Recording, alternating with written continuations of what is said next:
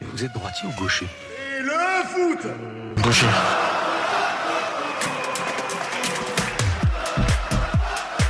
Radio. Radio. Campus 47. Ça fait partir du jeu, gros. Bonjour et bienvenue dans cette chronique, c'est Thomas. Et aujourd'hui je vais vous parler d'une pratique sportive qui commence à se faire connaître, le béourde. Revenons au Moyen Âge, le temps d'un tournoi. Imaginez un vaste champ de bataille. Deux armées en rang face à face, 300 hommes, tous armés et en armure, prêts à se battre pour s'exercer à la guerre et pour la gloire. Le signal donné, tous chargent et entrent dans la mêlée. Après de longues minutes intenses, certains hommes plus entraînés et avec plus de technique restent debout. Et quand l'une des armées est déroutée et qu'elle n'a plus d'hommes pour se battre, on sonne le corps de la victoire pour le vainqueur. C'est donc ce quoi s'inspire le béourde.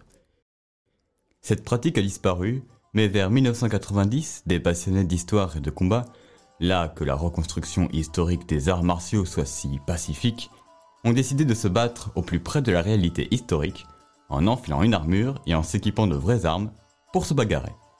Et c'est ainsi que fut créée une nouvelle pratique sportive pour les gens qui veulent vivre de vraies batailles dans la peau d'un chevalier médiéval, le béourde. La première grande compétition internationale avec des règles précises s'appelle la Battle of the Nations. C'est grâce à elle que le béourde a pu s'implanter comme véritable discipline sportive au succès international. Il existe différentes catégories de combat, allant du duel au combat de groupe, du 5 contre 5 au 30 contre 30, et sachez même qu'en 2019 a été organisé un grand 150 contre 150. Le béourde, c'est avant tout de la reproduction historique. Les compétitions se passent principalement sur des sites patrimoniaux médiévaux, comme le château de Pierrefonds ou la cathédrale de Reims. Et on ne va pas mettre une armure moderne qui serait plus légère et résistante. Non, non, non. Ce n'est pas le but. On met une armure de reproduction médiévale et on se tape avec des épées médiévales. Bien sûr, les armes ne sont pas tranchantes. Là pour se faire mal, mais des accidents peuvent arriver. En effet, se frapper avec des objets en métal, même en étant protégé, ça peut avoir des conséquences.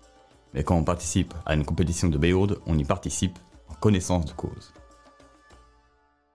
Alors, je suis sûr que certains d'entre vous pensent que le béourde est trop barbare, trop brutal. Et c'est une réflexion tout à fait compréhensible. Mais sachez que le béourde est certainement la pratique la plus sérieuse en termes d'encadrement et de protection des combattants.